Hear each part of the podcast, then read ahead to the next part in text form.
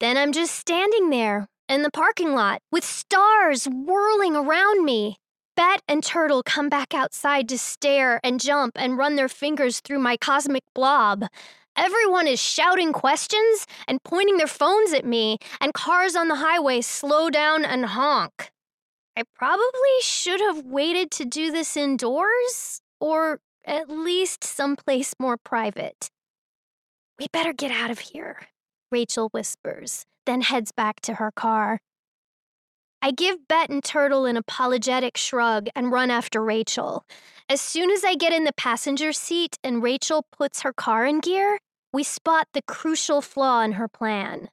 The whole windshield is peppered with tiny lights, too bright for her to see the road. Ah, damn, she says. Any chance you can turn down your light show? I try covering myself with a blanket from Rachel's back seat, but it does nothing to keep the star map from surrounding my body. Sorry, I don't know how long this is going to keep up, or even what happens now.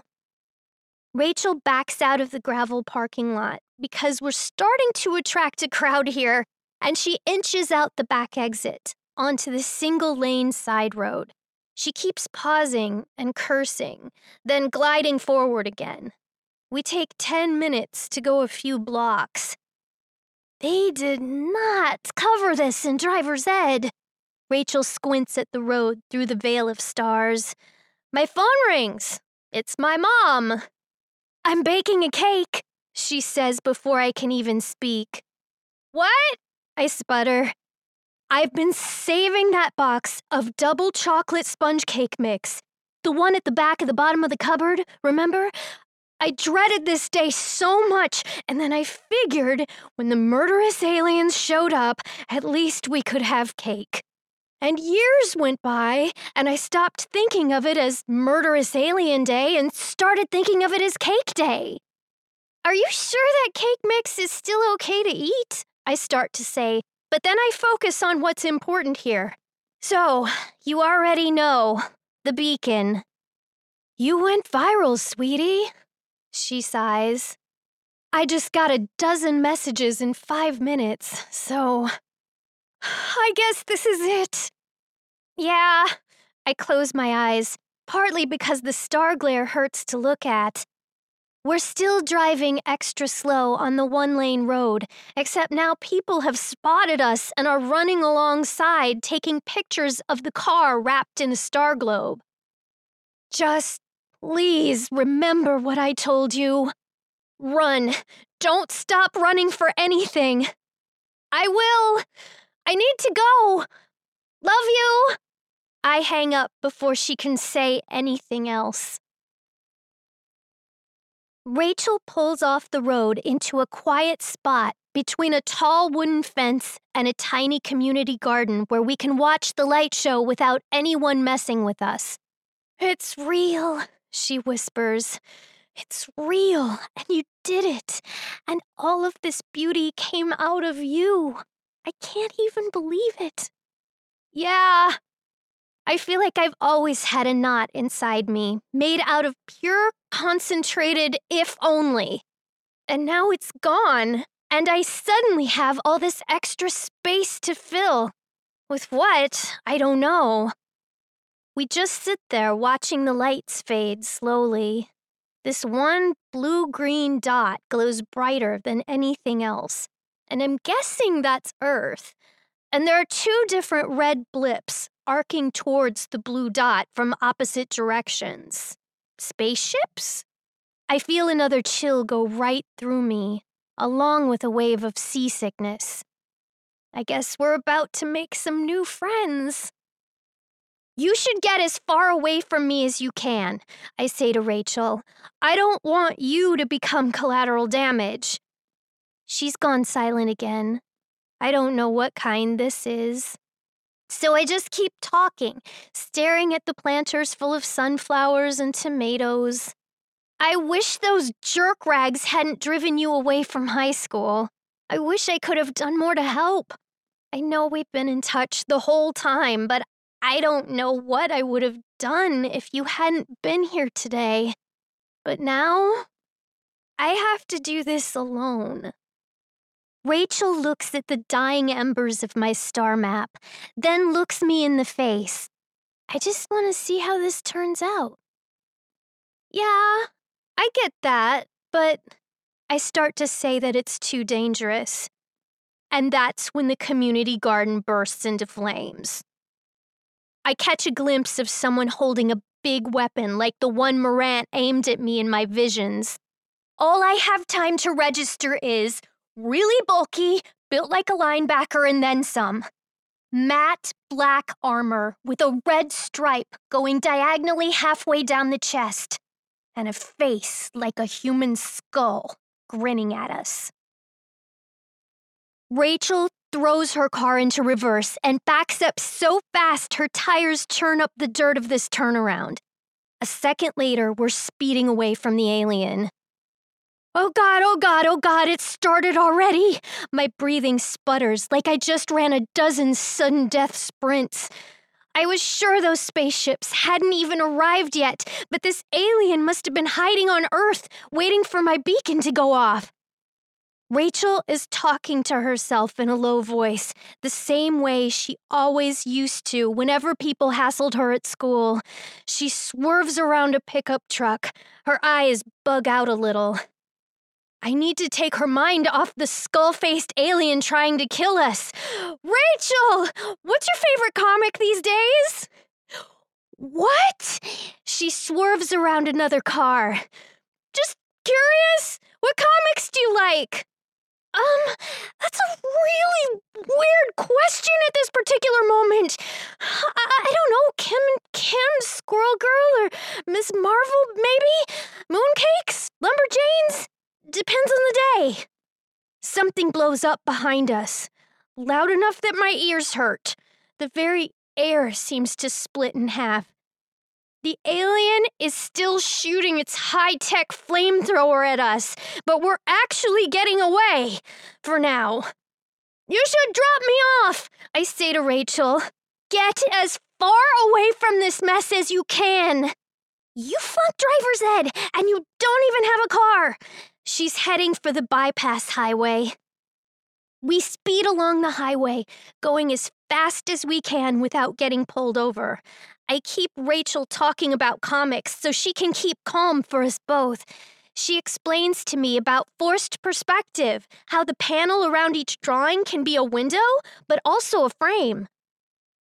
I don't understand why Rachel won't just drop me off and let me handle this on my own. I used to see her huddling under a table in the empty high school library with a stack of books rather than face the bullies. But as soon as a big Fortnite looking creep with a skull face is chasing after us, she refuses to bail. Billboards whiz past, empty promises on stilts. No sign of the alien chasing us, but I know they're still coming. My phone lights up with a text from my mom.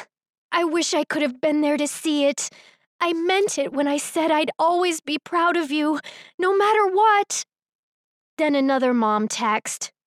Listen, they told me your beacon was designed to be tracked from space. Maybe not so accurate up close. Try to find someplace with lots of walls and insulation, someplace with no innocent people who could get hurt. I love you. Stay alive. I tell Rachel what my mom just said. She nods and smiles. Maurice? OMG, yes, Maurice! We're not far. A few minutes later, we swerve off the bypass highway onto a cracked tarmac road that makes the Dodge's suspension wobble. A big sign reads, Maurice Paintball and Miniature Golf Thunderland. Try our hot wings. There's a padlock chain on the gate. But kids have been sneaking in here ever since the place shut down. Rachel and I slip through the hole in the fence and find the jimmied service entrance that leads inside the squat cement paintball palace. The top of the mini golf course's windmill peeks over the side of the building. My knapsack buzzes. My mom again. I can't risk the flamethrower packing monster hearing my phone, so I turn it off, and Rachel does the same with hers. I hear heavy footsteps. Thump, thump, thump. A ways off, but getting closer. Then I follow Rachel inside the paintball building where it's too dark to see anything. When my eyes adjust, I'm looking at a metal cutout of a woman holding a baby next to another cutout of a man in combat fatigues. Targets. Nearby, there are metal barrels, artfully ruined sections of brick wall, and ladders to an upper level. Off to one side is a maze of metal walls, and over on the other side is a fake apartment building. We find a ladder that leads to a crawl space which Rachel is pretty sure comes out in the upper floor of the fake apartment building. We make it halfway across the dusty gloom of the crawl space, and then the whole building shakes, and the late afternoon sun comes filtering through a brand new hole in the wall behind us. The monster has arrived. We move away from the splash of light, from the new hole in the wall, until I can barely see Rachel's outline. The two of us shuffle forward, over splinters and discarded paintball gear, until we reach the back of the crawlspace.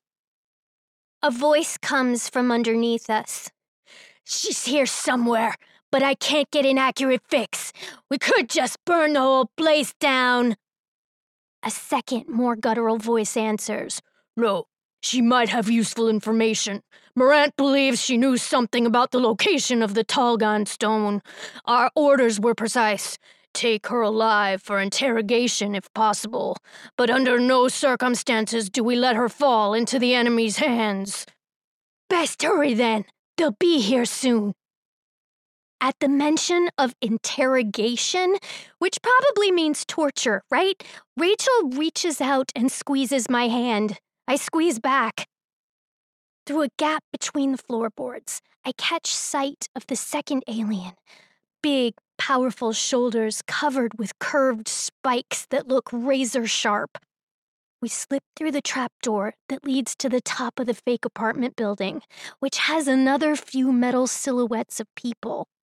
I try to keep Rachel behind me so I can shield her with my body.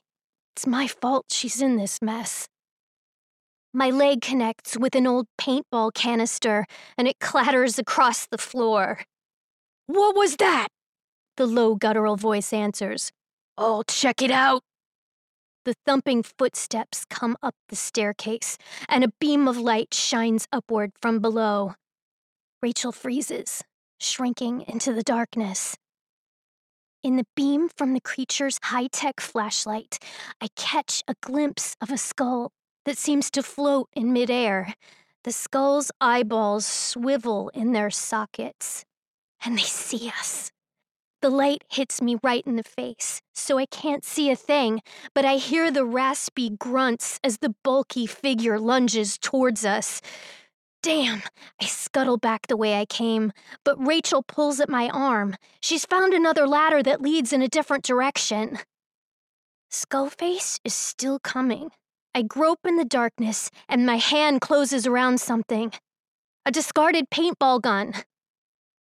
I fumble with the gun for a moment, then shoot Skullface right between the eyes. Doesn't slow them down at all. Rachel's already gotten down the ladder, and I slide down after her like a firefighter. We're in a maze of corrugated metal that rattles as we move. Skullface is right behind us. We put a few turns between the aliens and ourselves, and then we're in total darkness again. I trip over a pile of sandbags and barely catch myself. The heavy, grinding footsteps are right behind us, and I keep catching glimpses of the light, which is now glowing green and yellow and red, like some kind of hologram. The royal fleet shouldn't have hid you here among these lesser humanoids. Their influence has made you weak, Skullface says in a conversational tone.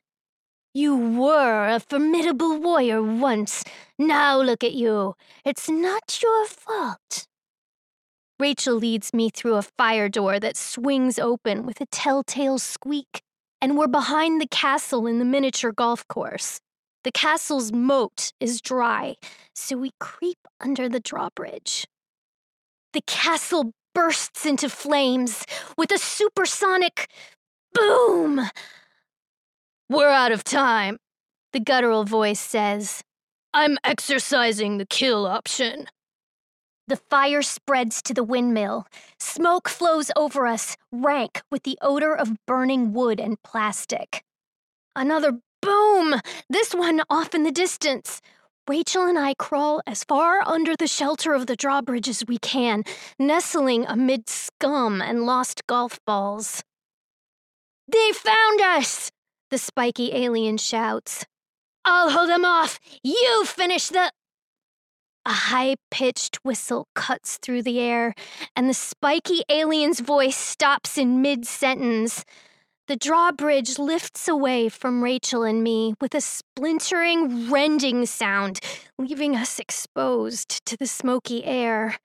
Standing over us, silhouetted by flames, is Skullface, eyes scowling, exposed cheekbones making deep shadows. In the name of the compassion, I consign you to death. That voice sounds even hoarser with all the smoke. A wizened gray tongue darts out of the lipless mouth. I raise my fist and lunge forward out of the moat, and I roar, Leave my friend alone! My fist connects with a bony cheekbone.